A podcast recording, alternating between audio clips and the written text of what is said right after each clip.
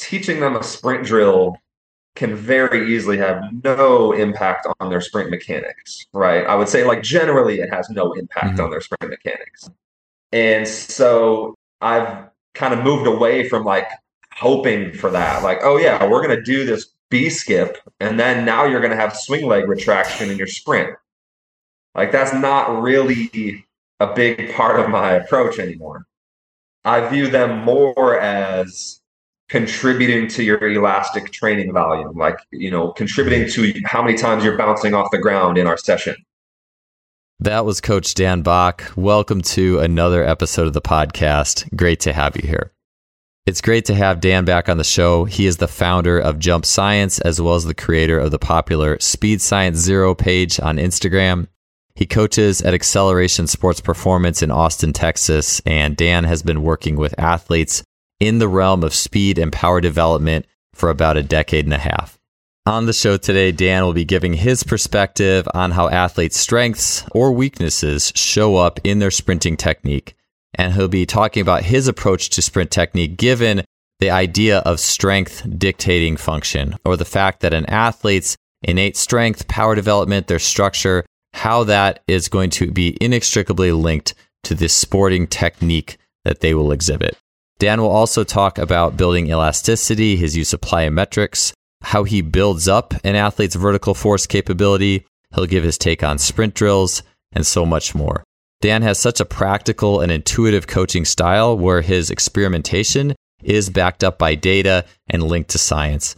I really enjoy talking with Dan about all things training. This conversation was, I've been having some longer talks on this show lately. This one just flew by an hour and 40 minutes. I know you guys will enjoy this one, and uh, let's get on to the show. Before we get to it, just quickly, our sponsors for the show. Appreciate you guys taking the time to listen to these as they are an important part of bringing the show to you every week. First, we have lostempireherbs.com for 15% off your Lost Empire Herbs order. Head to lostempireherbs.com slash justfly. There you can find my favorite go-to herbs that I've been using ever since I got Lost Empire Herbs CEO Logan Christopher on the show. I've been using his mental training techniques and having good success there. But then I also got into his herbalism. The Phoenix formula was the first one I tried out. Was amazing. You'll see that on that page. Shilajit resin, that's a really popular one in strength and conditioning circles. Heck, I even buy their soap. It's like pine pollen soap. It's amazing. I would definitely recommend that. I don't think that's on my little personal page there, but they have so much cool stuff. If you want a more natural approach to your supplementation, Lost Empire Herbs is the way to go. So check them out at lostempireherbs.com slash justfly. Second is simplyfaster.com. They're a long-time sponsor of this show. If you have any sports training, sports data needs, their shop is an invaluable resource for you. So within data tracking, you have things like the Freelap timing system, bar speed velocity monitors, force plates. You also have training tools like the K Box, blood flow restriction bands, which have been a mainstay for me. You also have slide boards like the Burn board. That's a new item that's shown up in their store and so much more. They have amazing customer service, and I'm really happy to have them as a sponsor of this show. Lastly, before we get started, I wanted to mention the Elastic Essentials online course. I'm sure if you've been around this podcast, you've heard of it. It is the lens, it is the window into how I view the process of training athletes, how I view the process from the foot upwards, how I look at plyometrics, speed, robustness and movement, strength and power development, as well as programming. It'll also get you CEUs for the NSCA, NASM, and more.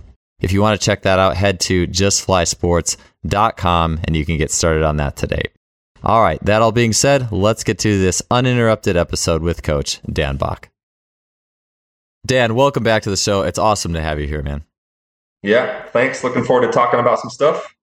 Yeah, you know, we both kind of, I think we started kind of on the same path in that we started much more in jumping, relatively speaking, than than sprinting. And then yes. here we are both now. Probably, I, I don't know if you're more in sprinting now, but I would say in the balance of things, I probably spend more time in sprinting than I do jumping. So it's just tell me a little bit about your journey. Like, obviously, dunking initially, and then as you got into the performance world, tell me a little bit about how speed or how you see the, the balance of those things, what we talk about on social media, what training looks like, and how you evolved with that? Yes, I would say first, you know, I, I started out training with uh, or like training people to jump higher, and then there was a time late in college where I got a chance to work with a couple track athletes and sort of dip my toes into the speed development realm. And uh, at that point, my speed training ability was basically like, well, I know that they still need to get stronger, and then I know that there's going to be sort of this also this separation between strength and speed that we have to balance and um, just kind of going on those principles i had some good success with a couple people and uh, and i really enjoyed that and, and the idea of track appealed to me because it, it's a sport that's committed to athletic development you know rather than just like oh well, we got to learn plays and learn a jump shot and, and you know do all this conditioning or whatever uh, like in team sports so the sport appealed to me and i um, was able to then get involved with my the track team at my high school for a year after college. And then when I got the opportunity to work at this place called Acceleration in Austin, Texas, um, that's a place that's known for speed training.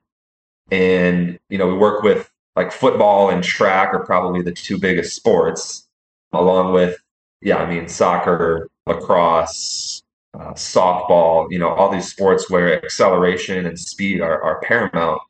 So, you know, making the shift to coaching and acceleration, that really took me to a place where the the work I was doing with people in person was actually largely largely speed focused rather than jump focused.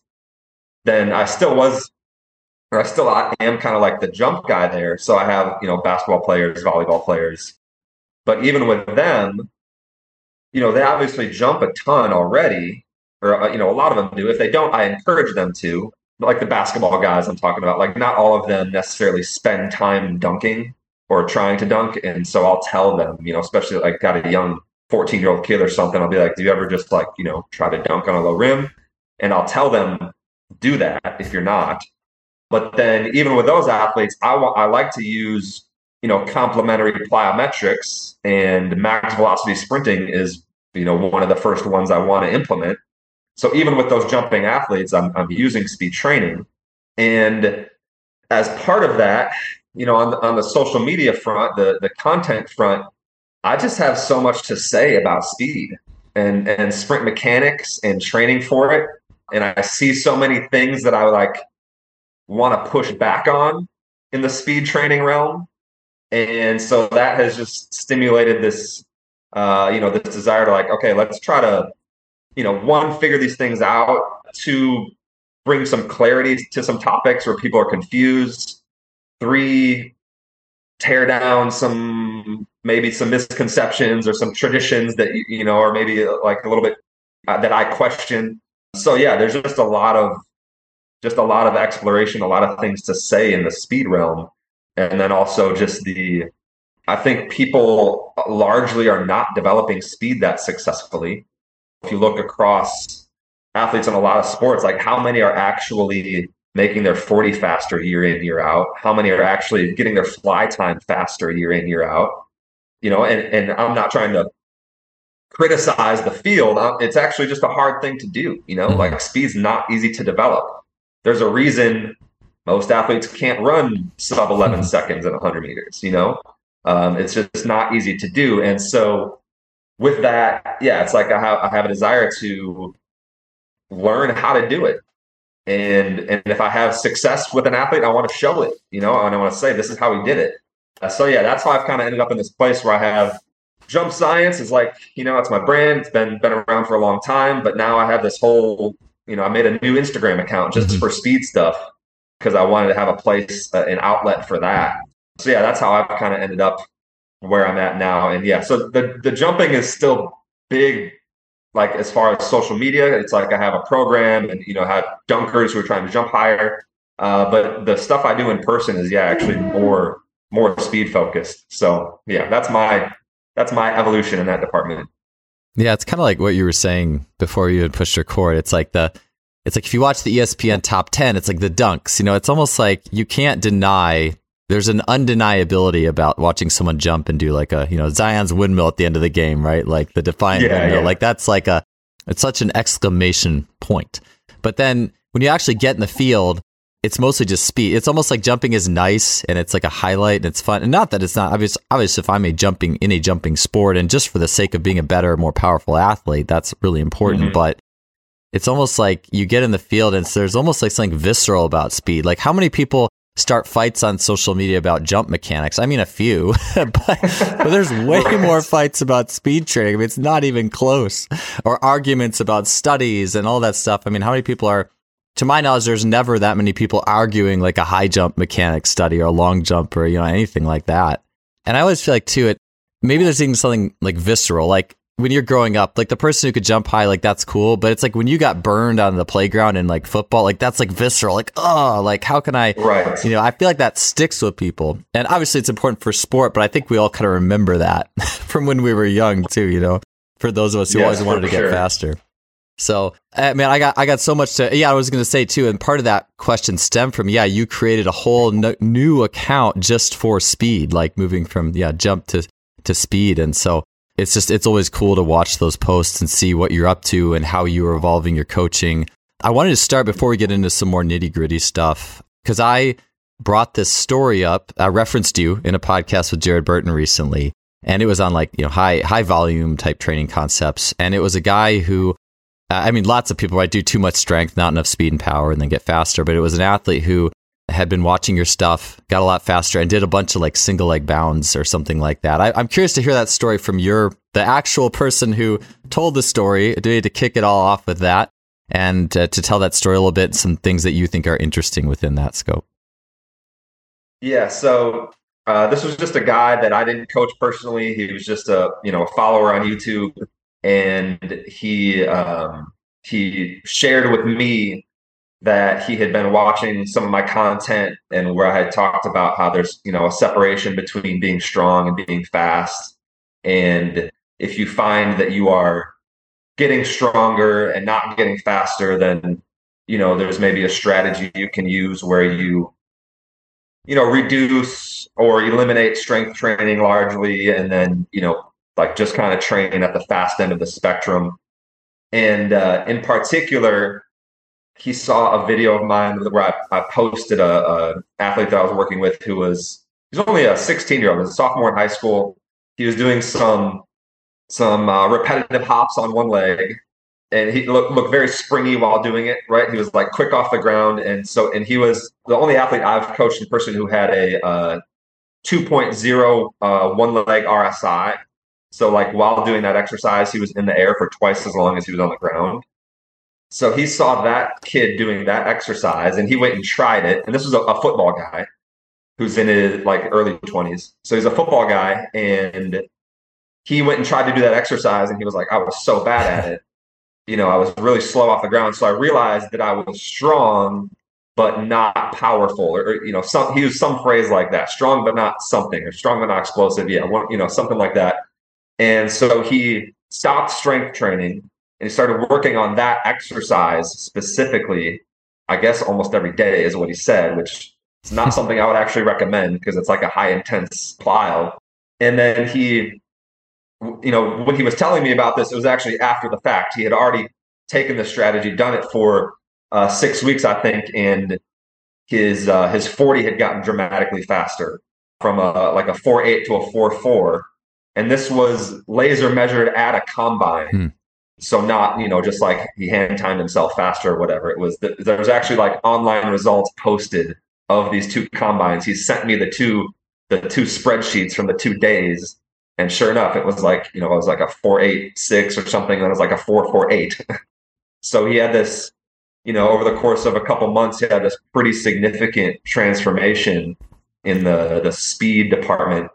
And um, yeah so that was a cool story to hear from him but it, it reflects sort of a theme that I uh, throughout my career of using yeah using that strategy of recognizing there's a big gap between squat strength and, or even you know power clean strength versus your speed and understanding that gap exists and then you know planning or uh, adjusting your your training based on your results in those two areas so yeah if you you know, add 30 pounds to your power clean and you're not sprinting any faster, there's probably some potential there for you to get faster if you stop trying to get stronger and let yourself you know specifically adapt to the speed end of the spectrum. Or so i use the term shift a lot like your body shifts from being strong to being fast or maybe even just from being uh, you know sort of evenly developed to being like specifically developed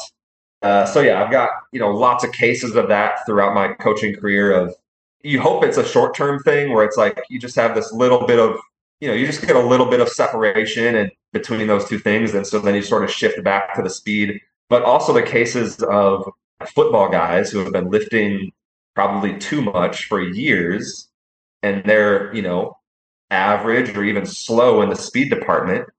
And then they benefit from six months without squatting. Yeah. and you don't you know you don't want that scenario. Like i'm not gonna mm-hmm. like i'm not gonna utilize that scenario on purpose. Like oh yeah let's just get really strong for eight months ignore your speed and then see what we can bring back after that you know? That's not what i want to do.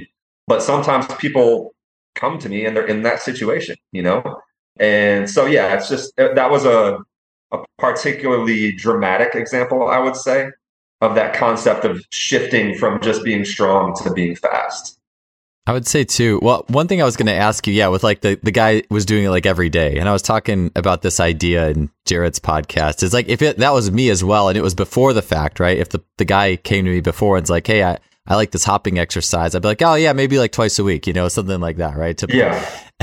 but I, I wonder sometimes, like, if someone's so driven on that, they're so sold on it, if I would actually by telling them that. Again, it's not something like now I, I still wouldn't have my athletes do that like every day, but it does. Do you ever think about that sometimes though, with like if someone's so sold on it and there isn't that like any nocebo there, being able to tolerate some of that more high volume type plyo for that kind of thing? Yeah, I, I do think about that.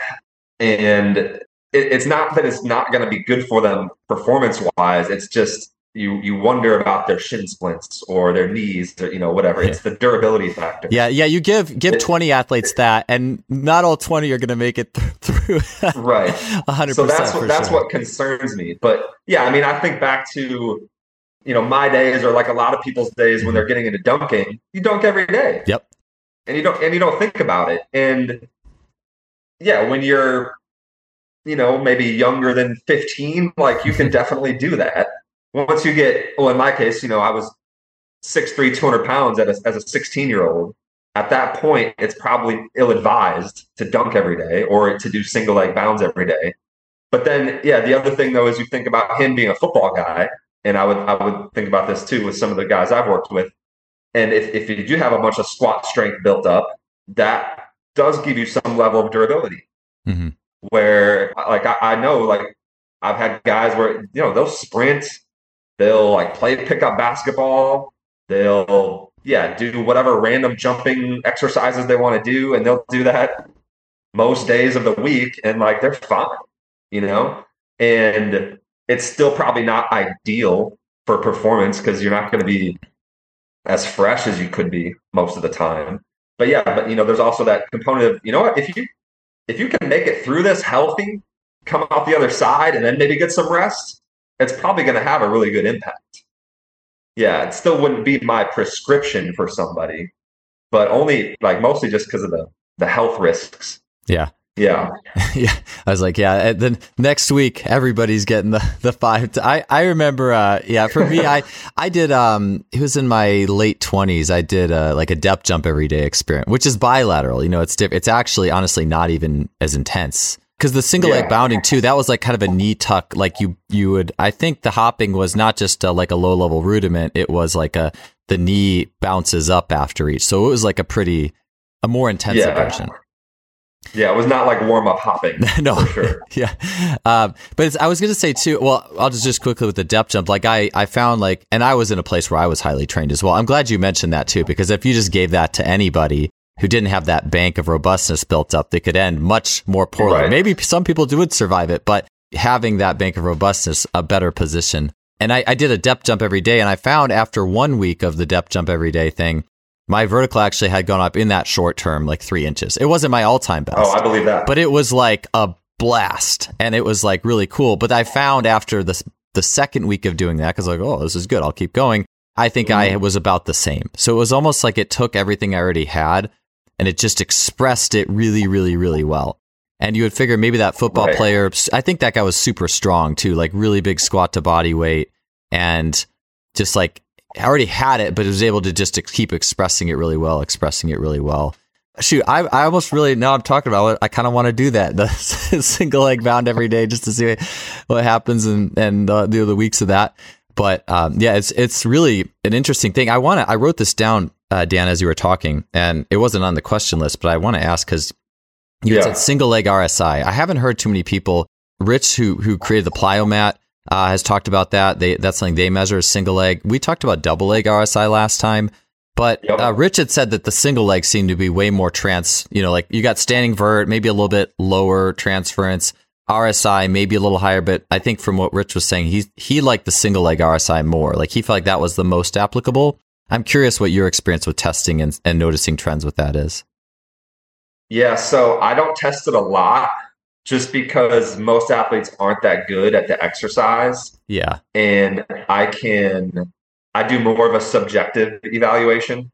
Yeah. I, than- I hear. I, I measuring. that. Yeah. Yeah. It's like you could tell Um, pretty quick if you say, hey, do some single leg bounds and see if you can get your knee up on each one. You could tell pretty quick. Yes. And I'll do things like, okay, so we're going to do the hop, you know, the, the hops with the tuck. So you're pulling the foot up. Um, but then we're going to move forward. And okay, so this first time, let's move forward, just get like five yards and five. So it's, you know, you're not moving far at all.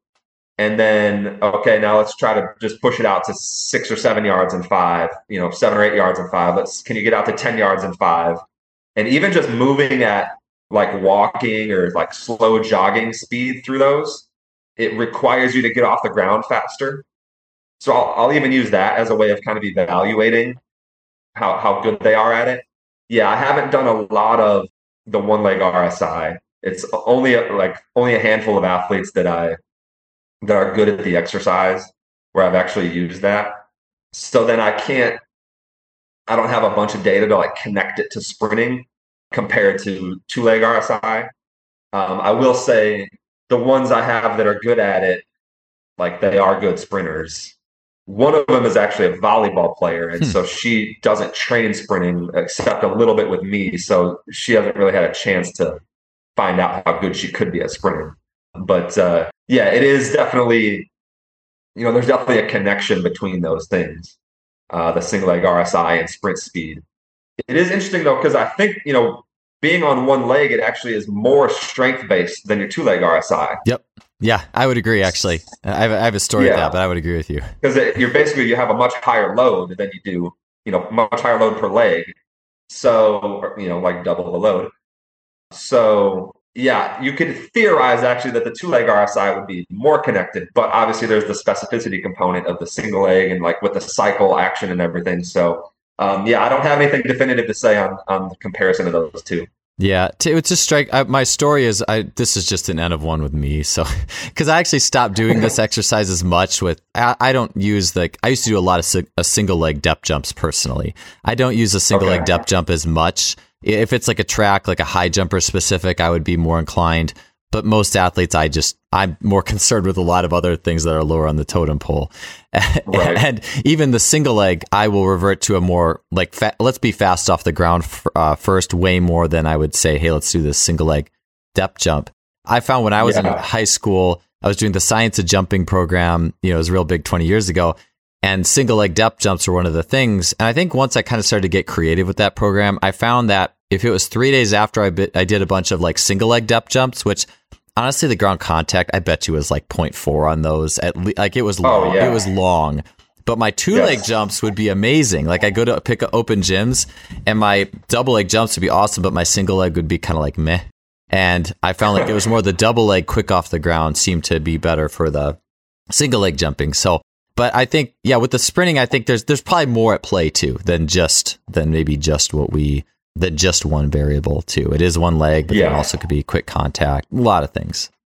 right yeah a lot of things to consider there but both are good good things to look at for sure Yeah, I, Like I one one and two leg rsi Yeah, I, I, get what you said too. With the a lot of it, I think is ease of measurement. Like I, because I'm kind of the same way. Just how good do you look hopping on one leg, or yes. like, like, and like you said, like all right, now let's make it horizontal. Maybe even doing just like a hey, you get a five yard run in and then take three bounds on your left or something like that's.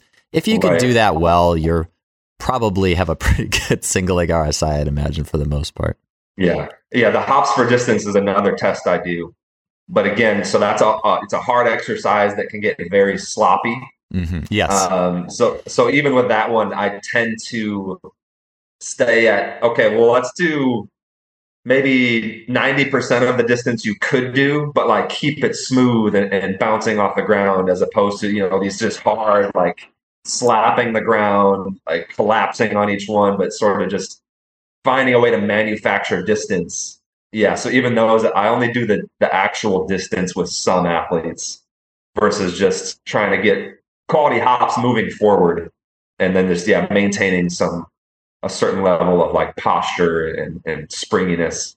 Yeah, I'm sure you've seen how you go from max distance on one leg, it can get it can turn into some some things that are not necessarily really evaluating like reactive abilities anymore. I would say you're more you're more assessing pure robustness because the positions some kids get into are so bad trying to do that. Yeah. Like, hey, you're staying healthy and your knee went that way and to get this I know exactly what you're saying. In fact, me saying that probably reflects more of the track hat. Like, yeah, if I'm working with like high school or college jumpers, they make that look pretty good and they are using yes. lower leg elasticity. If I ask your average 16 year old who walks in the gym to say, hey, run five yards and then give me three bounds, it is going to be like slap and then like a weird soccer kick to go forward, slap, you know? Yes. So exactly. I'm glad you did say that. I do think there's a level where it's kind of like a gray sliding scale of how fast I can actually get going and still utilize a good single leg spring.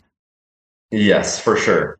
Yeah. I, uh, I tend to do like the one step approach even. Yeah. Yeah. I know, think that's a good place. Five. Yeah. Good place to say off. There's a lot that could go wrong with you give it average, you know, not track jumper you know five yards to right. get started. Uh, okay. Right. So, all right. So let's get more into, and I'm sure we'll talk about jumping stuff and plyo stuff as we go on. But, and I, I forgot to put this in the question list. So I'm going to go now, but I can't believe I forgot this one. Literally, when I was thinking about these uh, throughout the last week, like this was like the first one because you had posted on this is basically what you think about sprint drills, which I think, you know, I think people who have been listening to this show will probably, they already know what's coming with that, but just from like the level of like an extensive plyometric too, because I think that you know what you said about sprint drills and the relationship to like maybe just being extensive plyometric. Anyways, without saying any more about that, uh, tell me a little bit about your thoughts on sprint drills and then and then the relationship to actual mechanics, and then also as a plyometric. Yeah. So, you know, I think the uh, the idea with sprint drills is you're taking, you know, some component of sprint technique and then practicing it in like a you know a form that's easier to execute the technique, you know, whether that be some type of cycle or just, uh, you know, uh, picking the foot up high or whatever, or, you know, not butt kicking, but, you know, being front side or whatever. You know, that's sort of the, the typical idea behind sprint drills. And so they're used to teach technique. You know, my experience with them is, and keep in mind, I work with, you know, middle school and up athletes. So some young kids, teaching them a sprint drill can very easily have no impact on their sprint mechanics, right? I would say, like, generally, it has no impact mm-hmm. on their sprint mechanics. And so I've kind of moved away from like hoping for that. Like, oh, yeah, we're going to do this B skip, and then now you're going to have swing leg retraction in your sprint. Like, that's not really a big part of my approach anymore. I view them more as contributing to your elastic training volume, like, you know, contributing to how many times you're bouncing off the ground in our session. And and with that in mind, that you know, that cuts down a lot of the drills that I use because not all of them are that bouncy or that fast off the ground. So, you know, like the two the two main ones that I use are just like a, you know, your track style butt kick where you're picking the foot up underneath the hip. I just call it the high feet drill now nowadays. I like that. Um, yeah. And and it's just like you know, nice quick tempo. So you're being fast off the ground, and then you add speed to that progressively. You know, once an athlete can do it reasonably, you start trying to add horizontal speed to it, and it sort of turns into a sprint stride as you add speed to it. And that's uh, it's a warm up drill it's getting foot contacts in, you know, probably every time you do the drill, you're getting another 20 foot contacts in. And then that one I will use as a way to try to plug into sprint mechanics a little bit. Not necessarily with every athlete, like it doesn't mm. really connect for everybody. But sometimes, you know, like particularly your team sport athletes that don't really have max velocity experience, they can benefit from that. Okay, just you need to make sure you have high feet in your sprint. So we're going to do this drill. You're going to add speed to it, and then basically, if you add enough speed to it, you're going to end up sprinting the way we want you to sprint. Yeah, the knees will come up and, as you add speed. You know, accordingly. Yeah, and that and and as you add speed or as you get into your sprint, like it is going to turn into more of a backside butt kick than than the drill is. Um, but that's good. We want we want high feet, even if it's backside, right? Mm-hmm. Bigger wheel. Um, yeah, and so and so yeah, the you know your basketball, football, lacrosse type of athletes, like they they can benefit from that. But the other the the big thing for me is that it's all experimental. It's not this black and white thing like, oh, if you learn this drill, you will run this way and it will be faster. It's you know what we can we can explore this, see what happens. Maybe it is just a warm up for us maybe it is something that we try to plug in on the track in a sprint and it could actually help you but which one of those things it's going to be i don't really know. Yeah. And i'm not going to i'm not going to pretend that i do know. And i'm not going to be like oh do this drill to take 10 uh, two tenths off your 40 like no that, that like the, the classic instagram post you know uh, to, to get uh, get a bunch of attention i'm not going to make that post. I'm not. It's just not a just not a black and white thing oh, we learned this drill, now we're going to sprint faster. So, yeah. Oh, and then the other thing is, you know, there's so many drills out there. And if there is some value in learning technique, it's highly individual to the to the athlete. You know, one drill could make something click for an athlete and it could be completely worthless for another one. So it's not like, oh yeah, let's B skips just make everyone faster. No, I mean they could, in theory, have some role for some athlete. Again, you don't know. You can try it, and I got nothing wrong with anybody trying any drill. You know, like because I get people asking me, "Hey, is this a good drill?" Well, I don't know. Try it. You know, the, the, a learning process is not a not a consistent thing across all people. So there's just no way to be like, "Oh yeah, this is a good drill and this is not a good drill." You just don't know. It's just you can try it. And, you know, there's nothing wrong with trying it. But yeah, I mean, overall, I'm pretty skeptical on drills like changing sprint technique and actually making people faster. I really, you know, generally am using them more for, yeah, the elastic training volume and it's part of the warm up process. Yeah, so like stiff leg, stiff leg running or stiff leg bounding is kind of my other go to drill. But that's just like a fun, a fun athletic thing to do, you mm-hmm. know? And I, I don't often try to connect that to sprint mechanics. I, will have people do it in their warm up and be like, oh, you know, let's cover 20 yards in, in 10 bounds, or, you know, if you're athletic, like 10 yards or 20 yards in eight bounds, uh, you know, stiff leg bounds.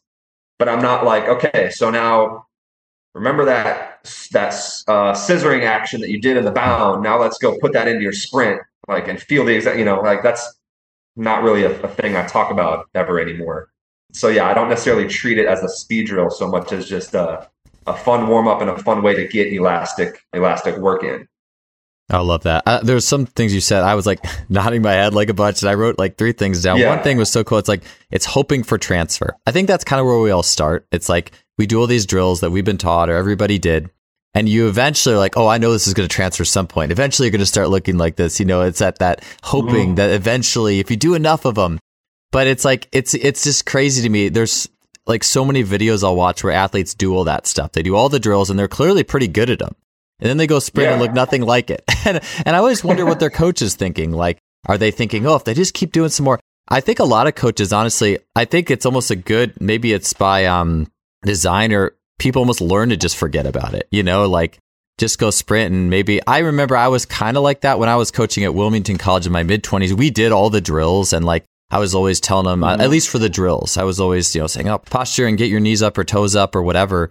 And then I don't remember at that time ever really making a big deal of how they actually sprinted though. And I think right. that was for the best, honestly. And I even remember when I was in college, we did all the A's and B's and all that stuff. And I was, you know, I was the person who's going to try hard. I want to do this right. But I don't ever uh-huh. remember, my coaches never, and I'm actually very thankful for this, is I don't ever remember sprinting trying to think about that. And yeah. I remember how I sprinted when I was, I was not fast when I was in college. I was a high jumper first because I wasn't fast, and then triple jumper second because you could still get away with not being super fast. Long jump was my worst yeah. jump because, um, but I still ran. You know, I could still hit like 16 high, 17 low, and a 150, which isn't great, but that's still decent. And I remember when I ran, like was running that. Like my knees were, it was a fast stride cadence. My knees were lowish. Like I did not run like the high knee glide at all. And I didn't even think about right. it. And I didn't start to think about it till my mid 20s when I was coaching. And I, I, was like, I was like you, I started with more jumping and then, oh, I'm now I'm coaching speed. I got to learn about it. And as I'm learning, I'm like watching all these videos, trying to run just like they tell you. And my athletes would be like, oh, coach has got great sprint technique. And then I like run a 150 with my athletes and they blow my doors off. Running with right, low right. knees, like all this stuff, like you know, I'm like, and so you know, you you sit and you think about that, and you're like, where is you know, it just it starts those seeds of like, oh, maybe that isn't going to eventually transfer, or maybe I could. But at the same time, I like what you said with like it's it offers like an extensive plyo warm up value because I think at the same time, if you just totally eliminate it, well, you know, you are getting like a lot of bouncy plyo contacts, and if you just and right. athletes like doing them. I mean, they are like you know cross connecting gait, and there's bounce, and I think there's value there. So it's like to totally throw them away. It's just don't try too hard with them, you know, and, yeah. and go to that mentality.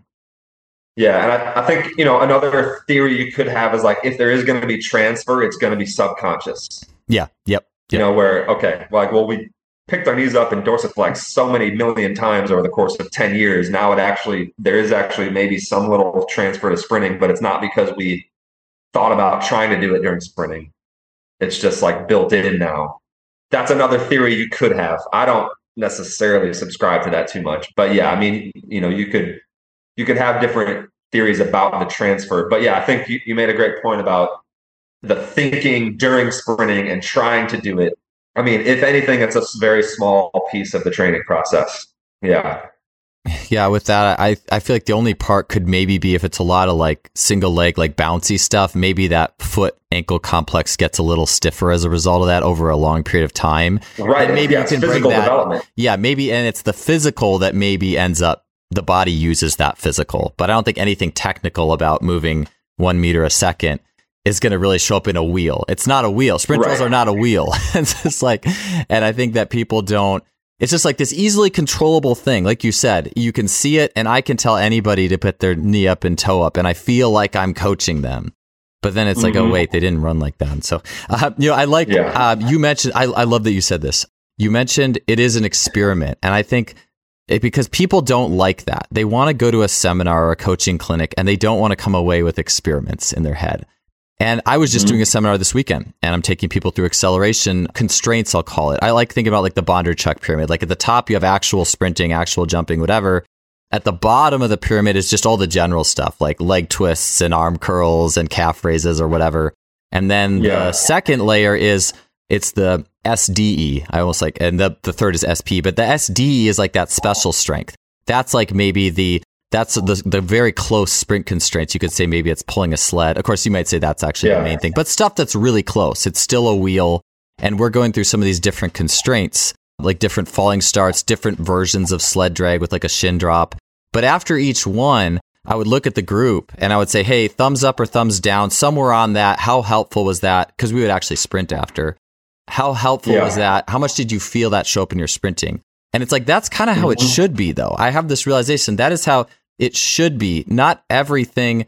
If, if you just go and say every single thing transfers 100%, you're living in a dream world that you kind of manufactured. And it takes the fun away, to be honest. Like, part of the fun of coaching is looking that everyone is different. And even in like Bondarchuk system, like I'm sure every thrower had a different set of like special exercises that worked that they liked the most. Like hey, this guy likes yeah. heavy winds, you know, heavy like 40 pound hammer winds. This guy likes this kind of like sandbag throw or something the most. And right. there's just these different, to me, that's the fun of it. So I like that you said that. It's like, it's almost like getting the sprint drills to transfer. It's almost like taking the thing at the bottom of the pyramid, the the GE, the general, like the leg mm-hmm. twist, and trying to make that like the thing, the lock that's going to get you there. You know, so I, that's right. what came across my head as you were talking about that. Because the experiment thing, I think more people.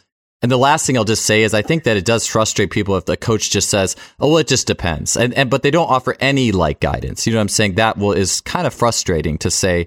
Well, I, where am I supposed to go? Give me something, you know, like so. I just think people mm-hmm. that's an easy thing to also frustrate people without offering any uh, like crumbs that say, hey, well, here are some, um, you could say SDEs. Here are some constraints I really like. And this constraint works for this type of person. This one works for this type of person more. But it's at the end of the day, yes. it is complex. And that's, I think that's the beauty of it. Yes. Every, every person is a new puzzle to solve. And uh, yeah, that's part of the, part of the fun of coaching and especially the fun of, of having success is because it's like, oh, well, this wasn't just a, a blueprint that I used with this person, you know? Like I actually solved some some things along the way and I had some ideas and I evaluated those ideas and then you know, these couple ideas worked out and that's like that's awesome. That's fun experience to go through rather than, well, here's my list of drills and we just did them and you know they worked or didn't work or whatever. Yeah. Yeah, it's it definitely I think at some point, you would get bored if it was literally just let's do ABC skips, and that will be the magic path that we just keep doing. You know, just keep doing them, just keep doing them. You're eventually going to get there. Just keep going. And I, mean, not to yeah. not to down to put down like the need for repetition and things. Like I think doing simple things very savagely well over time is critical, but it's more. There's just more to it than just do this one thing, and now this insanely complex human skill of sprinting will be yours. You know, so. right, right. Dan, you had an awesome post on your, your speed Instagram. I, I love this. And, and, I think it was selling. If you read the comments, you saw how many coaches intuitively connected with it. And you were talking about, mm-hmm. and I'll put this in the show notes. And, and, you know, if you want to further that post, but it was basically, it showed two different uh, stick figures of sprinters and one of them had the foot landing. I don't know. It was like maybe six inches or eight inches in front of the hip landing, like a small strike width underneath. So the fifteen centimeters is what it was. Yeah, fifteen. Yeah, fifteen centimeters underneath. So not quite as far in front. Another sprinter struck their leg further in front and used more of the ground. Their foot was on the ground longer in their sprint stride. And you had said that rather than thinking of it in the sense of oh this one's wrong, more think of it as how is this athlete solving the problem of sprinting as fast as possible? And so, could you go into the difference? Uh, you know the numbers. Uh, I don't have the numbers in my head in front of me. I don't want to butcher any of those. So, could you go into those two examples and that post yours as to how these athletes are differently solving the problem of sprinting as fast as possible? Yeah. Okay. So, huge topic. And I would say just bear with me. This is probably going to be a long-winded answer. That's okay. This this um, one bears a uh, this one needs a long-winded answer, so no problem. Yeah. So first of all, I would say you know we have this uh, this concept of like different perspectives and different you know different things to consider when it comes to uh, let's say solving a problem or even like uh, resolving a debate. Let's say. So an example comes to mind of like an ethical debate, right? Of okay, I have this principle that I don't want to hurt people. Okay, and that's that's a principle that I follow, and you know that informs my decisions. Okay, well, what if you have children and someone's invading your home? You know, isn't there like another ethic that comes to mind there? You know, some or isn't there something else you have to consider in that situation? Right, and that might very that very well may get you to compromise your principle of not harming people. Right, you know, there's like a different ethic that sort of takes precedence over this one. And and you know, obviously there's a million examples of that type of thing. So in sprint mechanics, I would say that your traditional technique model has eh, you know it's it's basically based on one thing and that's sort of this like common sense idea or you know seemingly common sense idea that if we're trying to sprint forward then we don't want to push backward right? Or we, we want to push backward like as little as possible. And the entire sprinting technical model is basically just based on that. And it's like, yeah, okay, I mean, that makes sense at some level. However, there's another perspective, there's something else we need to consider. And if we look at the physics of sprinting, you're going to find that, you know, the horizontal demands of sprinting are not what limit your speed. Okay, so I can, let's say, you know, someone's top speed, or, you know, let's say my top speed is 10 meters per second. I can overcome the air resistance to get to 11. Like air resistance isn't stopping me. And also, if I have braking force in the initial touchdown, I can also overcome that by pushing behind me more easily enough. Like the horizontal demands are not what's preventing me from going past 10 meters per second. It's the vertical demands. It's being able to overcome gravity fast enough so that I can move over the ground at this speed and stay on my feet. Okay. And that is, I mean, I would say it makes sense in theory. It also is supported by research, right? All, all the research we have about, you know, the vertical spike in ground force. And, you know, it's like it's a pretty, um, you know, direct connection where it is you are able to create higher force relative to your body weight within a shorter time frame that allows you to move over the ground faster. And and if you want to prove it to yourself, I mean, it's the like the overspeed concept, right? Like, okay, if you, somebody pulls you with a car at a some speed, you know, you get past your top speed, you're not going to be able to stay on your feet anymore, even though you have all the horizontal force you could ask for from a car pulling you, right? You're still going to fall. So the horizontal force is not what's going to help you run faster. It's actually your ability to overcome gravity, like fast enough. Okay, so if we view sprint mechanics in that lens, then we see that contact distance, so the, uh, the amount of distance that your center of mass covers while your foot is on the ground, or you could think of it as like how far your foot strikes in front of you plus how far you push off behind you, right? That's your contact distance. Greater contact distance gives you more time on the ground during which you can overcome gravity. And so, in that sense, then greater contact distance is actually an asset that's helping you solve the, the, the problem. And your traditional technical model is basically all about shortening contact distance, right? It's like mm-hmm. high knee lift, swing leg retraction, get your foot as close to underneath you as possible. And then you're also trying to get off the ground quick behind you. And so that you can like not have backside and get to the front side quick. And that's the that's the traditional model. And that's all that's all going to shorten contact distance. Well, let's say at a given speed, shortening contact distance means you have less contact time. Okay, so you know your velocity is like your basically your contact. Oh boy, here we go. Contact distance divided by contact time, right, is going to be your average velocity during foot contact. And uh, so if you shorten your contact distance, you have less time on the ground at a given speed, which means that you have to produce greater vertical force. So even without running faster, you know, if you let's say you were to like implement the technical model better, you are increasing the force demands by implementing the technical model, even at the same speed.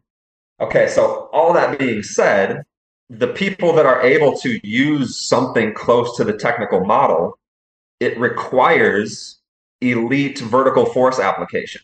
You know, so yeah, at the highest level, you got people 12 meters per second they're sprinting and then uh, you know using something close to the technical model let's say well that's going to mean that they have to get off the ground in you know at the highest level it's usually like 0.08 0.08 or 0.09 seconds right like like bolt was i guess 0.09 at his best but he was six foot five like most of the sprinters are like more like 0.08 or yeah they're, you know, they're even quicker 0.08. yeah they're even quicker off the ground than he is yeah yeah and and so they're able to do that, but they have the ability to get off the ground that fast. Somebody else maybe nowhere near that mm-hmm. vertical force relative to, uh, to body weight to get off the ground that quickly. Yeah, I mean, you'll have people, let's say at the high school level, team sport, like they're on the ground for 0.13, 0.14, mm-hmm. you know? And so you can't then expect them to utilize like a short contact distance the way an elite sprinter does that it's not a formula for speed for them. They're going to have to use a longer contact distance because that's going to give, you know, that's going to give them the contact time that they need. And so you have this give and take between, you know, using proper technique and shortening contact distance. You have a give and take between that and then we'll okay, but longer contact distance gives us more time on the ground to work with. And different athletes are going to sprint their fastest at various points along that spectrum. And, it, it and it's going to be dependent on the, again, like the physical talent and the physical ability that they've developed to bounce off the ground quickly. So the example I gave was yeah, okay, instead of 0.15 meters, 15 centimeters in front, you strike 45 centimeters in front, which a lot of people might look at and be like, oh, that's too far in front. That's bad technique, you know, because you're probably, you know, generating a greater braking impulse. So 45 centimeters in front and then pushing behind you, I think it was 85 or I think I this total the, the, total stride. I remember the total stride being 1.2. It was like the the fast person yeah. was one meter, and yeah, I guess regardless, um, and 45 does seem like yeah. a little bit in front. Maybe it was less than that. I, you know, I trying to figure out how far think, in front. I think I, I, think it was 45 and then 75. But yeah, well, I mean, it anyways, matter. Like the, we'll, we'll, the yeah, example we'll that I gave, notes, yeah, yeah, the example that I that I gave doesn't really matter. But so the point is, you know, a, a person utilizing a longer contact distance, giving themselves more contact time then I think the example I said at 10 meters per second, now they have 0.12 seconds on the ground. And that might be a contact time that they're capable of utilizing. Whereas if they were using the, you know, the, the more traditional uh, technique where they're shortening their contact distance to one meter and now they have one tenth of a second on the ground, they very well may not be physically capable of doing that. Yeah. And so, with that in mind, you just can't force people into this model because it, there's a, a physical requirement that goes along with using a technique. Yes, um, and that you know that applies that applies across all movements, but sprinting in particular, it's like we're you know you're really running into the limit of your ability when you're trying to sprint fast. It's not negotiable. the the physics are like mm-hmm you know, it's just very, very clear. And so then the key thing is with that contact distance, striking further in front, maybe pushing a little bit more behind, that's also going to influence what you look like in your swing phase. You know, this is probably going to be an athlete that has some more backside mechanics because they have to push behind themselves a little more. And they're probably going to have a little less front side because they're not they're not going to get as much swing leg retraction at the ground since they are contacting further in front.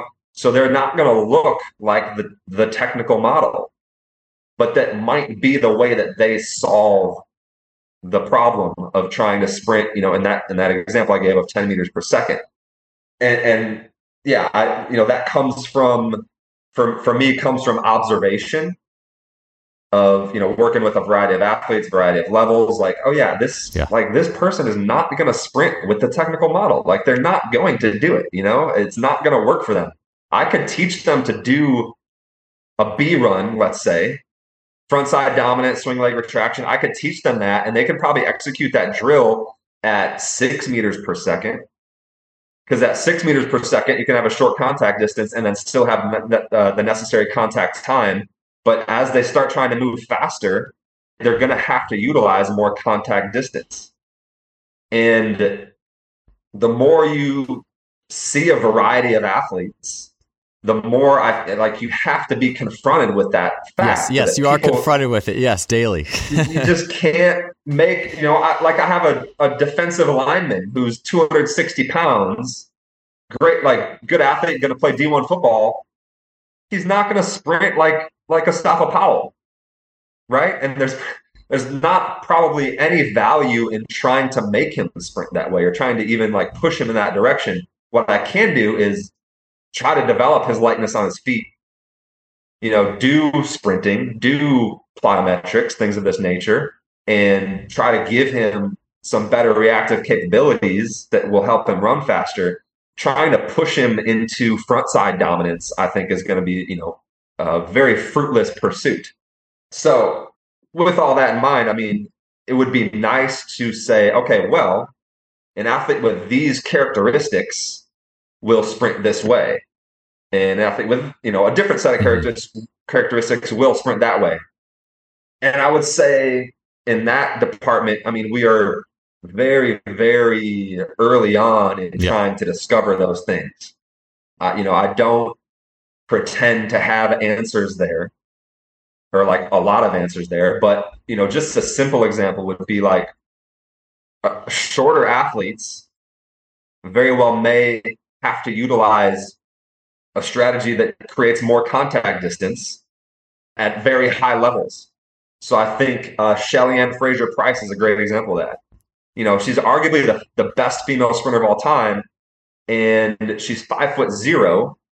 So she's going high velocities so, at, you know, if she was executing the technical model perfectly, her contact time would have to be so short. Mm-hmm. Oh, absolutely. Yeah, with those short legs, like it just, yeah. Yeah. It's fun to watch those um, shorter sprinters, by the way, the five footers who are that fast relative to yeah. I enjoy it. And and so if you if you watch her sprint, she'll have a period like around the the late drive phase where she's got like some big front side mechanics. Oh yeah like a brief moment in there where, where it's like, oh yeah, there it is. But then the, the back 50 meters of the race, she is sort of descending into anterior pelvic tilt, lower knees in front, big backside mechanics.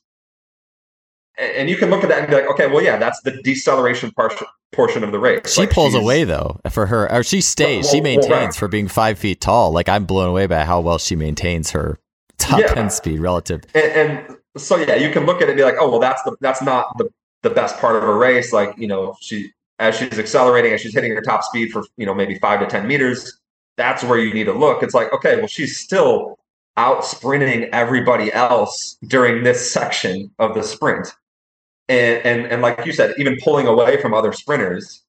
So she's apparently decelerating less than some of them. And so she is solving the sprinting puzzle in a way that works for her. Yes, for her, exactly. And you can't, you know, if she, as the fastest female ever, or, you know, one of the fastest females ever, if she is utilizing that technique and she, like, you know, front side dominance doesn't really work for her, what business do I have trying to force it on a high schooler? Yeah. You know, it just it just doesn't make any sense. And uh, you know, and I guess the common argument would be like, oh, well, if she had better technique, she would run so much faster.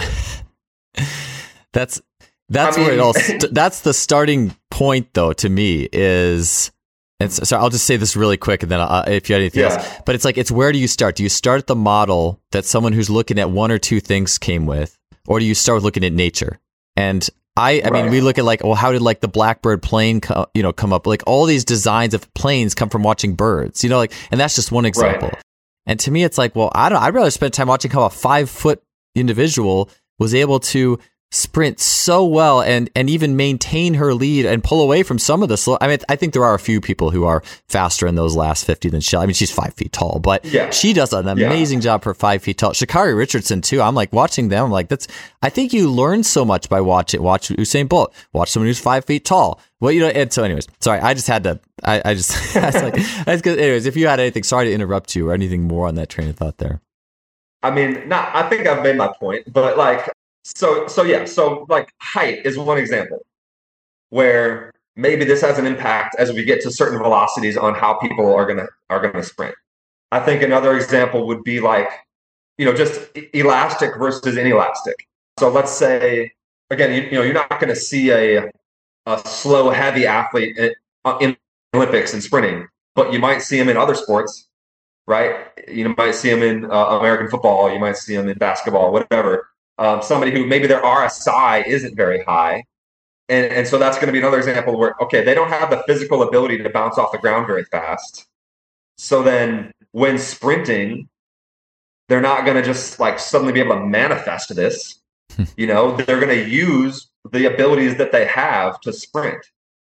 Okay, so if I have a, uh, yeah, let's say I have a linebacker who's 240 pounds and has a 500 pound squat, and his RSI is, you know, 2.5, you know, like more average, um, I'm not expecting him to sprint with front side dominance. He's going to have to utilize more contact distance um, in order to sprint his fastest. Again, he could use the technical model at some velocity. I don't think it's going to be, though, the fastest yeah. way for him to sprint. And and so that's another example. I think another one would be okay if we look specifically at like are we are people strong in their quads versus their glutes? or their calves, mm-hmm. you know, like that that concept. So I've had a, a, number of athletes that have taught me this, where it's like, oh yeah, this person is like really naturally good at squatting and, and like pistol squatting and stuff like this. And um, oh, so they do a high skip, and you can see they like they put their foot into the ground and just like pop up, you know, like you can just see them tapping into this quad strength.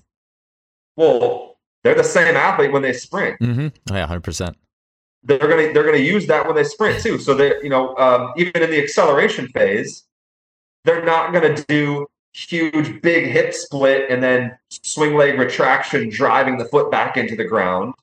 You know they're gonna load their quad more in their acceleration. They're gonna use more braking and pushing, and that's gonna be the way that they sprint the fastest. And you know you could still introduce like a concept of a big push and like striking back of the ground, but the degree to which they execute it is not going to be the same as uh, you know somebody who hates to squat and has a huge deadlift and and has like a sprinting background and they're really light on their feet. Like those people are not going to sprint the fast their fastest in the same way. So that's just a few examples of like how you know different abilities might affect how somebody sprints. But again that's all it's just a few ideas i have. It's not like black and white thing where you know oh let me just take a few measurements on you and then I'll just prescribe your ideal sprint mechanics to you.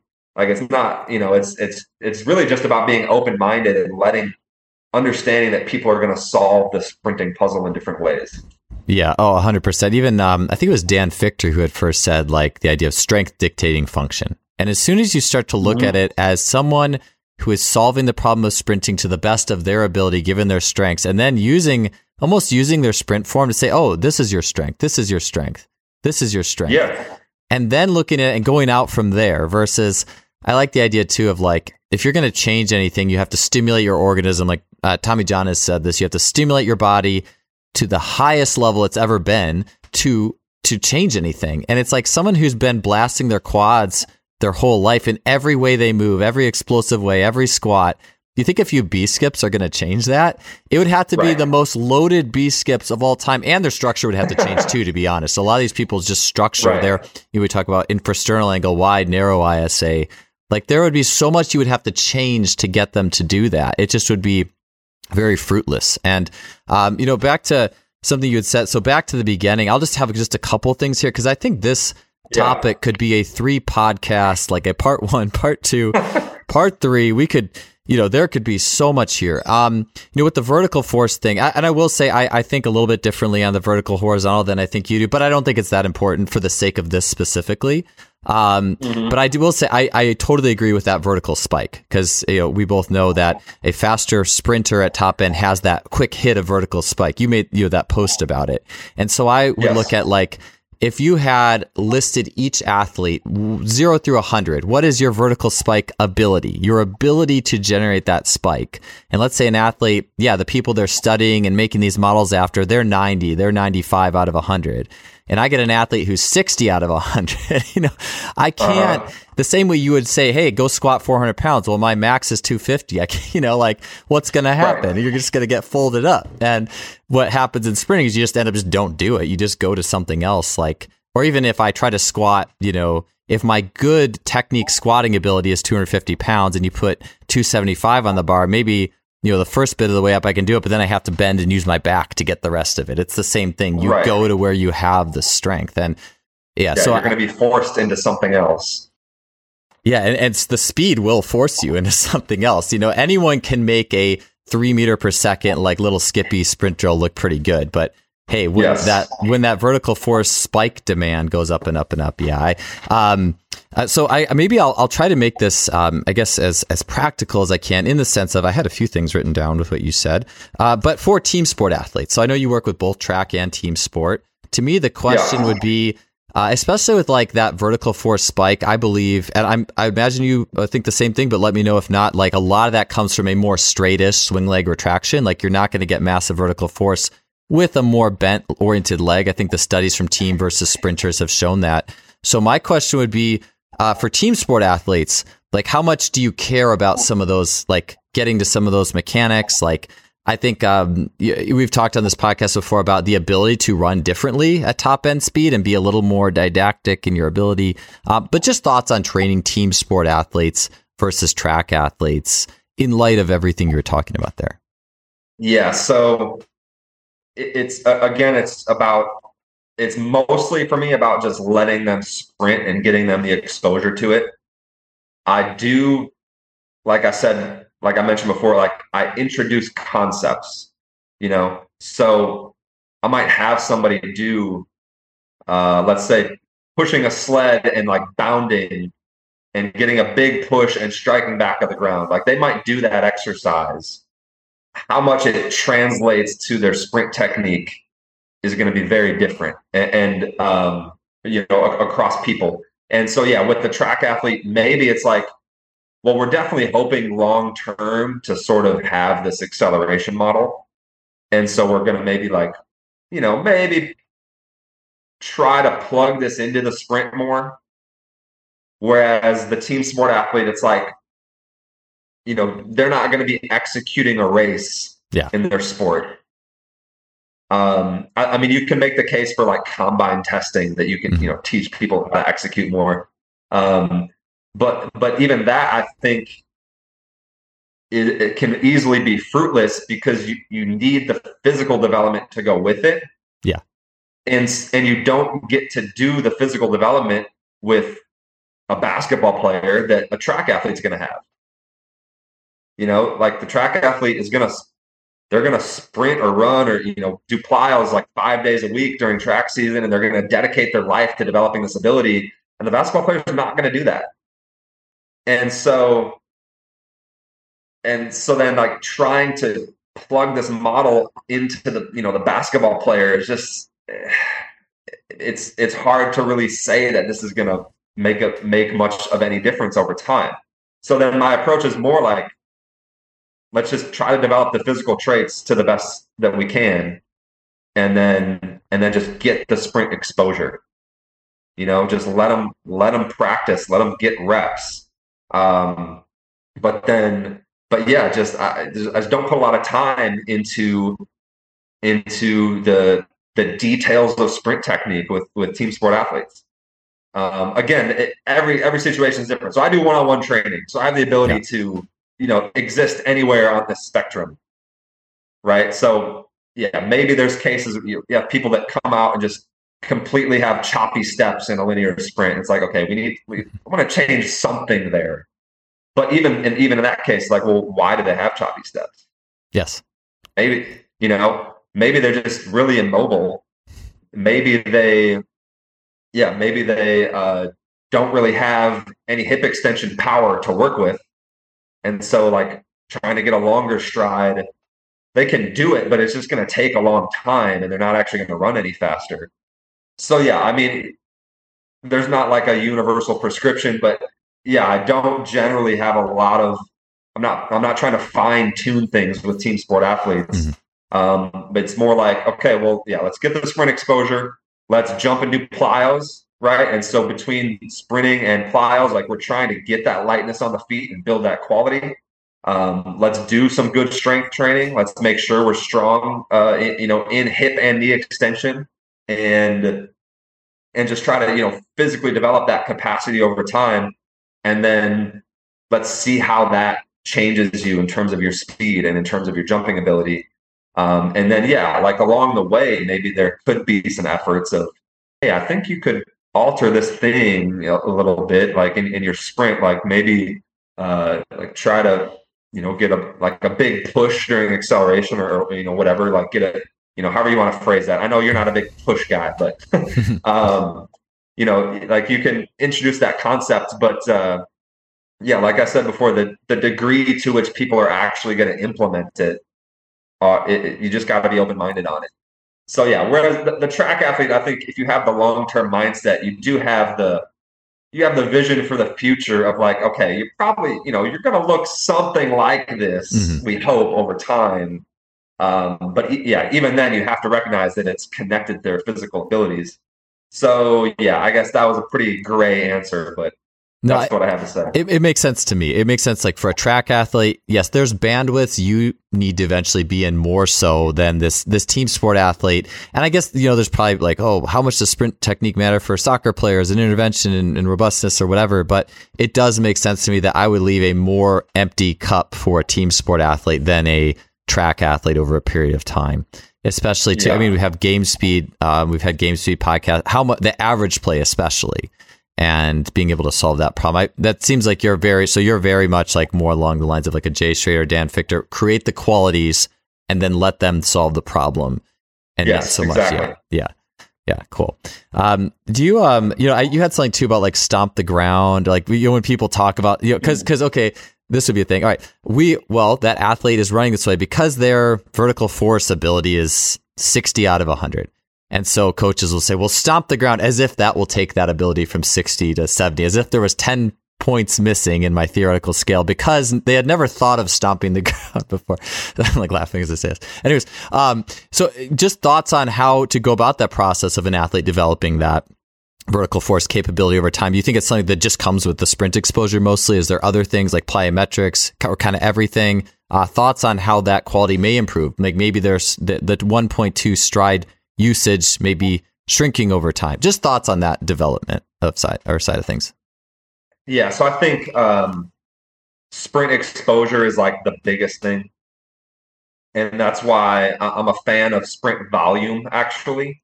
Which I know you just had Tony Holler on, so it's like a good good timing. good good timing to sort of talk about that topic.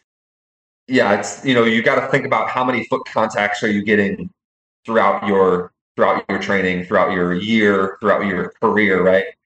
And you know, I think it's pretty clear. Like, there's a reason why track athletes have higher max velocity than other athletes, even even other athletes who are like a similar size, right? So you can make the case of like, oh, well, the sprinter is just really light, whereas the football player is not. But even when you have, you know, people who are the same, like similar size, like similar dimensions, you still have you know, uh, track athletes that at max velocity are much faster than you know most basketball players or um, yeah, some football players. You know, uh, uh, yeah, outside of other sports, and it's well, it's because they run a lot.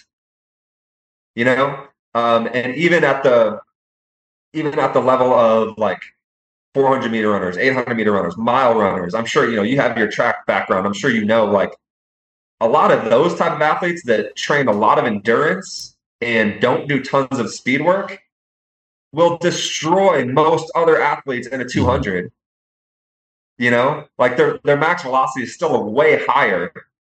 And and so i you know i think there's a big value in just okay how many thousand times have you bounced off the ground? And every you know every step you take in a in a sprint or in a in a you know a sub maximal run right is is a plyometric foot contact and so getting that exposure to a lot of running and sprinting over time, I think is like the biggest piece of the puzzle. Um, I do think that plyometrics are a great um, a great complement to that. Um, specifically, the plyos where you're like faster off the ground um, because it's you know it's more specific to that that quick vertical spike. Uh, so yeah, you know your your pogos, your hops, your bounds, like you know that whole realm is is uh, probably an important piece of the puzzle as well. Um, and then I do think strength training plays some role there.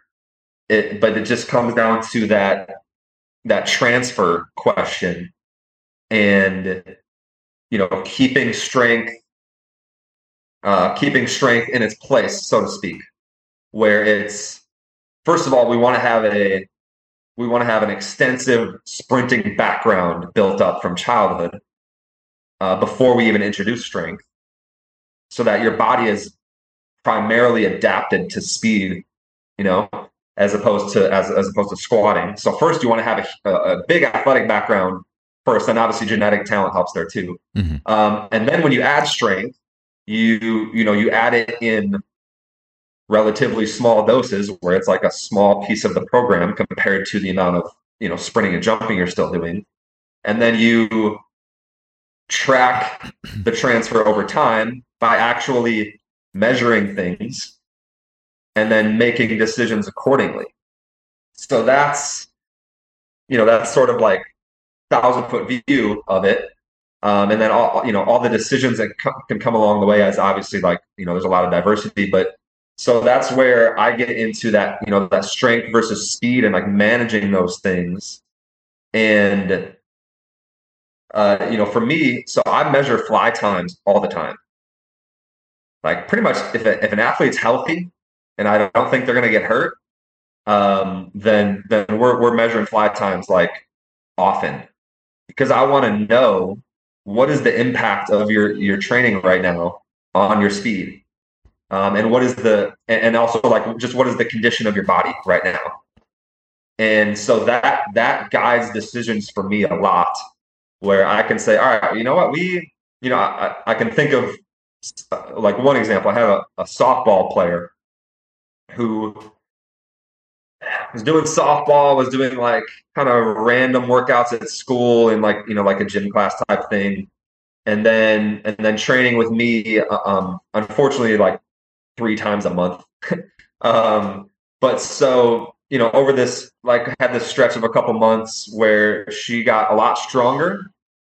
Uh, her broad jump improved by six inches, which is like okay, great. You know, strength, athleticism, boom, you know, like let's celebrate. Conjugate method for the win, right? Mm-hmm. Um, her resistance sprint on the 1080 sprint was uh, got significantly faster. I think it was three tenths faster in uh, over 20 meters, which like pretty pretty good yeah. chunk of time. Yeah, that's real good. Her her regular 20 yard sprint was not any faster after all that. So you got, you know, she got faster basically everything starting at the slow end of the spectrum up to a certain point, and then her sprinting, her actual regular sprinting hadn't changed. And so, you know, I look at something like that and I think, okay, we need more sprinting exposure, um, spe- like unresisted sprinting exposure specifically, and and like max velocity specifically, even though she's a softball player and not going to sprint past 20 yards in a straight line because because uh, max velocity does like bleed down into your acceleration, right? And so that's a case where she was naturally good knee bender, like could deep squat, like like barbell back deep squat, no problem, like looked great. And and it's like okay, but I can already see this trend of we're getting better at things that are relatively slow. You know, broad jump is not very fast it is explosive. It is, you know, it's a power movement and it's like a good thing to improve, but it's still a lot slower. It's a, it's a much bigger time frame that you're going to use to generate that impulse um, than than even the beginning of a sprint, like the acceleration portion of a sprint. So there's still a big disconnect between broad jump and and speed, and you know, or or even just like the athleticism that you need for a sport that involves speed and quickness. So in her case, that would be an example of like, even though she was a young female athlete who didn't have a, she wasn't like super strong or anything, not like she was a, you know, one and a half body weight squatter or anything like that. Um, I think she would have been better off not squatting for a while, mm-hmm. or or really even even doing um, split squats or you know like any type of deep knee bending strength exercise. I think she'd be better off without it and specifically trying to develop the speed end of the spectrum. And and yeah, so I know that's like, man, in the strength and conditioning world, that is heresy, right? to say like a young female athlete, you know, should avoid this this type of strength training. But I think it's legitimate. And and I've even had you know uh, uh like other examples of this where um, I, you know I've got a girl who's pretty talented right now, gymnastics background, and uh, starting out with like pretty good general strength from eight years of gymnastics, but is transitioned over to track and field. And for her, I, you know, I initially started, she had not like done traditional strength training. She did, you know, pistol squats on a, a balance beam and stuff like mm-hmm. that. Um, you know, I, I initially started like, okay, we're going to sprint, we're going to jump, we're going to train across the spectrum um, and we're gonna do some do some like you know typical heavy strength training. And I think there was a negative impact, you know, in in the short term. And so it turned into okay, well, we did that for a little bit. Let's let's actually back away from it now and see what impact that has. And uh, and she got we stopped lifting. She got faster within a couple weeks, and and not even just like one workout, but like consistently faster. and so then I was like, okay, so we got to really keep an eye on this. You know, as we utilize strength training, like we got to be strategic with what type we do, how much we do, and then we got to again we got to keep measuring over time so we know what's going on. And so now I've, I've, I've like pretty dialed in with her now, and she's you know she's having a lot of success, and uh, and and so I you know it's again, thirteen year old female to say that there's some level of like not strength training that needs to happen. Not a common opinion, but I'm sitting here taking the measurements and finding out, you know? Um, so it's not, I'm not just arguing theory here. I'm like, look, this is what happened, you know? And we, and, and I've done it a couple times where, okay, you know what? Let's put, let's put some squats in a couple times, like, and just see. And, and then, you know, fly times like get a little slower and you, you take them out and they get a little faster again. And it's like, okay, so we're just trying to nudge your strength up over time. Yes. But I'm always going to try to get that balance and get that shift back to speed. Um, and and that's probably somewhat unique for her because of her background. You know, um, already super mobile and and more strong than most 13 year old girls, right? And so that's I'm not saying this is a general prescription for 13 year old females, but in her case, uh, you know, she doesn't have a sprint background. She has a gymnastics background, and I think she needs to build up more sprint background and prioritize that before strength training is going to have more transfer. Uh, so yeah, I think that you know the strength versus speed thing is just like a huge, huge topic, and uh, yeah, I mean, I could just rant all, all day yeah. about that. Yeah, that's so, a, yeah, uh, yeah. I, I tell you, I have all these questions. We'll have to come back and, and hit the back end of this question list here, and a lot of it was about like um, strength transfer to speed and things like that. You had some really interesting posts on that that I wanted to get into, but you know, one of the things that popped up for me as you were talking about this is yes, the need for more exposure and solving a problem. And what's interesting is to think like if we have a team sport athlete, let's say we want to give them some abilities, kind of like a track runner, to give them that ability to maybe get up in the open field, open up a little bit, you know, or whatever. Yep. And we think that these like little neat little skips are the way to do it. To me, I'm like, well, what if you just had those athletes again? It is the T word, it's tempo, but I don't know. What if they just all ran four or five 200s every now and then? That is to me actually the best natures eh, with with hopefully not clodhopper shoes too, because that does impact your yeah, ability yeah. to supinate and get feel the ground and feel that force coming back up. To me, I, it doesn't get a whole lot simpler than just that basic running on a flat, fast track for a repeated period of time. You know, not being stupid. You know, not, we're not like going to go, hey, we're going to go eight four hundreds, and then it will be clodhopper running, but running right. that's at least fast enough to have a bounce to it, and doing that with some level of exposure and you were saying, yeah, you used, I think you used some tempo or longer runs in your training. And to me, it seems like if I wanted to give someone who lacked that vertical spike some more of that specific strength, it could be as simple as, hey, let's just do a little bit more tempo running. And, you know, again, I do think I like I like Tony's system. I like he I feel like he gets a lot of that out of the X factor, the plyometrics, that bounce type thing. I just mm-hmm. think it's like, well, how am I giving the athlete bounce? For me, tempo work to give me bounce. I like that. So yeah. anyways, that's just that was just my and, thought. And you're not alone in that. Yeah. um, yeah. So, uh, uh, you know, I don't with the, the people that I work with in person, I don't get a, much of a chance to like program for them because they have so many other things oh, going yeah, on. Yeah. But the I have had some cases where I'll have a track athlete who's like a blank slate, and uh, and in that case, I'll I'll tell them, hey, go do it because you know they're going to run alone. So I'm like, I don't want to make something hard for them that like some brutal thing for them to have to do. But let's go run 10 100s at 15 second pace you know and with and with like as much rest as you want. Like it's not actually conditioning.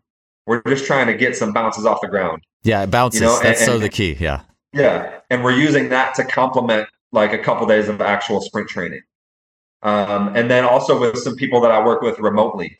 Um, yeah like that easy running is one of the categories that i hit uh, consistently um, yeah, so like the easy 100s, um, or even like you know 30 second trail run, or yes, you know like yeah. that type of thing. Like yeah, fast jog 30 seconds times 10 reps. Like just kind of you know walk for a minute between, It's not conditioning. It's just accumulating bounces off the ground to develop that lightness on your feet. And okay, so going back to that vertical spike and how we get it, this is, you know, I think it, you know, it comes from all this physical development that I, that we just talked about. Um, the big question I'd say right now with uh, with all the research coming from Ken Clark, which Ken and I are like we've talked and we're you know I would say friends at some level as much as you can be via social media. Um, like we're cool and we've talked about this before. You know, he's got this research about thigh velocity and and uh, and downward foot velocity and how you know elite sprinters have higher higher velocities um, during the swing phase. And so there's kind of this belief that's being popularized that you know that higher velocity creates that vertical ground spike. And i'm very skeptical of that. I think obviously yeah we have like these series of things that are all connected that, that happen as people run faster. Um, i don't think that we can intervene at the level of hammering the ground harder intentionally or like trying to create that higher velocity in the air. I don't think we can intervene there and create that vertical spike. Um, or at least I'm, I'm very skeptical of that being, you know, like generally the way that it's going to happen. I think it's much more from what we've talked about. You bounce off the ground, you develop something in your legs that is different than if you you know than if you are lacking all that elastic volume. And there's something that is something structural that changes and it's not conscious it's not about conscious effort. And i think you know the running volume having a positive impact is like one of the signs of that because we're not talking about high effort running. And we're and we're and we're uh we're also talking about athletes that don't do a lot of high effort running, right? Like even like we talked about some of the longer uh, the longer race competitors, they you know they develop a quality in their legs over time that that other athletes don't have, and I think that's really what facilitates all those other components of of uh, of sprinting, like all those other kinematic things that we yeah. can look at, like the thigh velocity and the downward foot velocity so yeah, I mean, I think you can definitely you can easily have. I've seen it. Uh, like a cross country runner could have a higher RSI than a basketball yep, player. Yep, I've seen that too. Hundred percent. Yeah, like cross country runners have bounce in their legs. You know, because well, that's their sport. Yes, they bounce off the ground, and it and it's uh, de- and so yeah, they develop that capacity, and it has nothing to do with them trying to hammer the ground hard. Yeah, they're not thinking or, run. They're not running their race thinking hammer the ground, hammer the hammer the ground. Right, right, and um and and and like yeah, has nothing to do with front side mechanics or, or anything of that nature. They're just getting a lot of exposure to bouncing off the ground, and so so yeah, I would say like looking at the sort of the research now that you know, particularly the, like that Ken Clark has come out with. Um, I, I have a little different interpretation of it than than he does. Um, and again, I've talked about with him. They're like we largely agree, but then he's sort of like, but yeah, these I do think that you know this thigh velocity plays a role, and I'm like, well, I can't say it doesn't play a role. I just don't think it's the place that we can change. Yeah. Like we don't start by changing that. I think we start by changing the physical capacity, and then yeah, starting with strength, you know, the, the, working the, out the, the thigh velocity comes from that as you develop physically. Um, so yeah, that that was I wanted to get that out there because, like, when you talked about how do we get the vertical ground spike, I mean, there's sort of this this growing belief now that we get the vertical ground spike by changing technique, and I don't think that's really true. That is, of course, my opinion, but yeah, I I guess I'll I'll say uh, that you know not to um not to make this a three hour show. I guess I'll just say my my thoughts um bouncing literally no pun intended bouncing off what you said is I I do think that a straighter leg you know like a track person's leg that's a little straighter coming down to the ground has more potential energy than like a bent leg to to mm-hmm. create a vertical spike. That makes sense to me. And actually, I haven't read those the the Ken Clark research um specifically with that, but it makes like the idea of angular velocity and Darian Barr has been here talking about rotational velocity, and that all makes sense to me. I guess maybe I just like I like stories. I think things that are really simple, like a story or visual, are helpful. So I like it was um, I think a Norwegian sprint coach had a really good paper that I was sent. It was talking about thinking about sprinting as we talked about a wheel, like a hula hoop that you're spinning, like spin the hula hoop so it's spinning in the air and then it bounces. It's like a hula hoop bouncing and spinning along the ground. Like take a hula hoop Sure. and spin it and it bounces along the sidewalk. Well, it's like, well, how how could I get that hula hoop to go faster? Um, well, I could spin it faster, but the spinning it faster, it's not just the front, it's the back, it's the whole wheel has to spin faster. And the whole wheel spinning faster is not just because if I just stomp my front leg down farther, what happens to the back leg? What happens to the rest of the body? There's more going on than just, and again, it's kind of like the same, to me, that's the same idea as my squat max is 300, three tens on the bar. You're my coach, and you just say, just push harder, Joel. You know, it's like, I can't. Right. Like, I, this is as much as I got, coach. Um, Uh-huh. so, but then you could also increase the tensile ability of that wheel. That wheel could have a higher, if it's like a really like, I don't know, like a kid put a kink in it. It's like, I, I mean, that would mess up the wheel, but it's like, you know, it's like real soft. Then it, if you put more tensile, like vibrate, you know, um, just that it was more like a steel tensile grade, maybe it could bounce hard, but you don't get that through telling somebody. You get it through repetition of the fascial elastic system, the structure, the way we Yes. angle ourselves. And to me, yeah, yeah, tempo or or like repeated plyometrics or whatever you're going to do to increase that and improve that. And again, I do think there is something. I do think tempo does help an athlete to, in concert with the structure, also make the technical adaptations on their own. That would be my belief. I don't think that Sure. you could just tell someone to do the technique without that ad- app.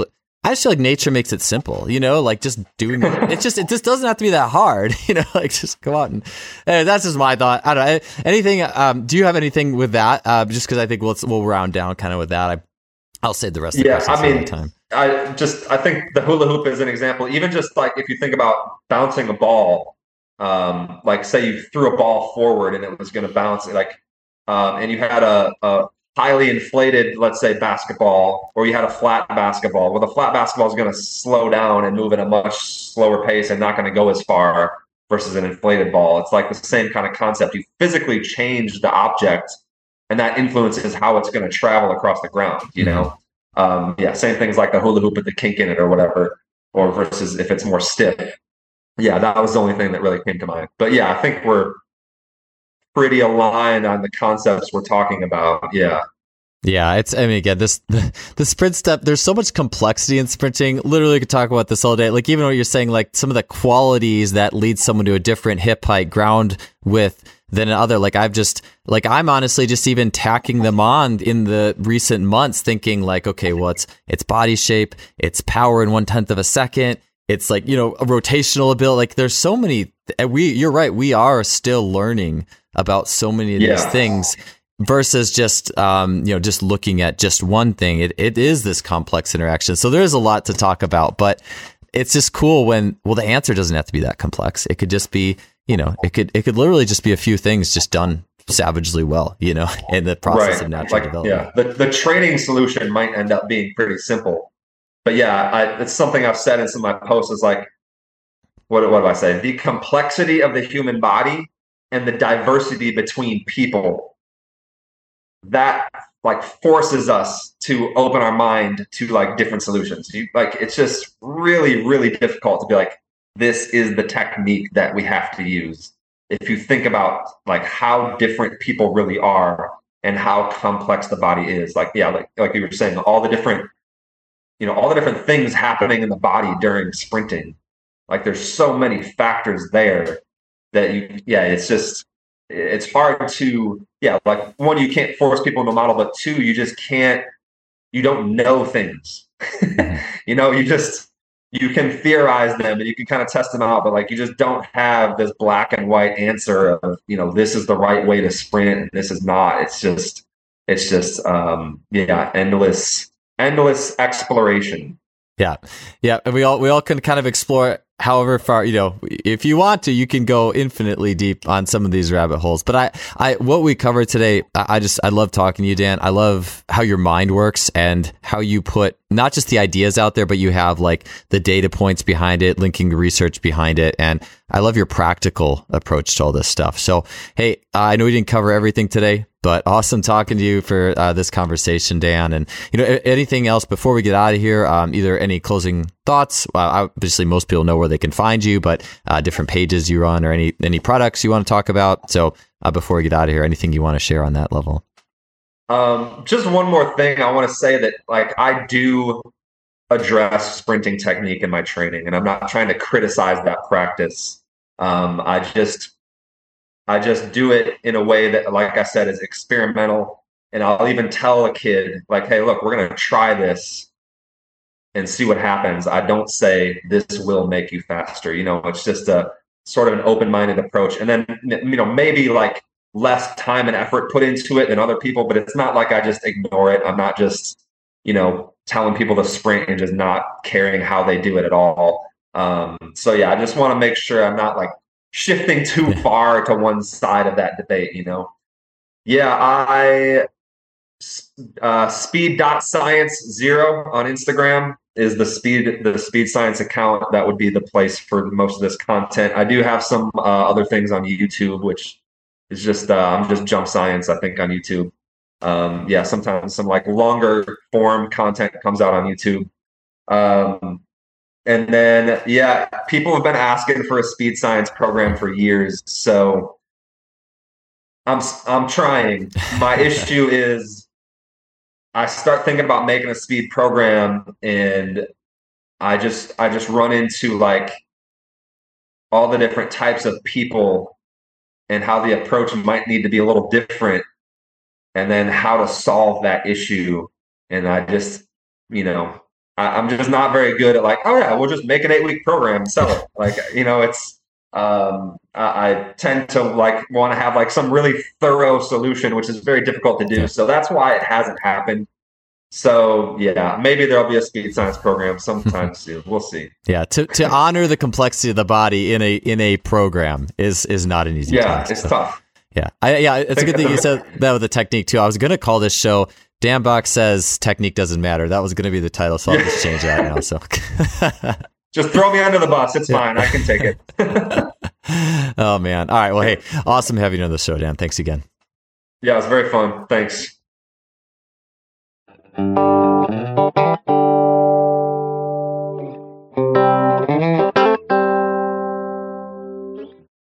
That wraps up episode 337. Thank you so much for being here, and we'll see you next week.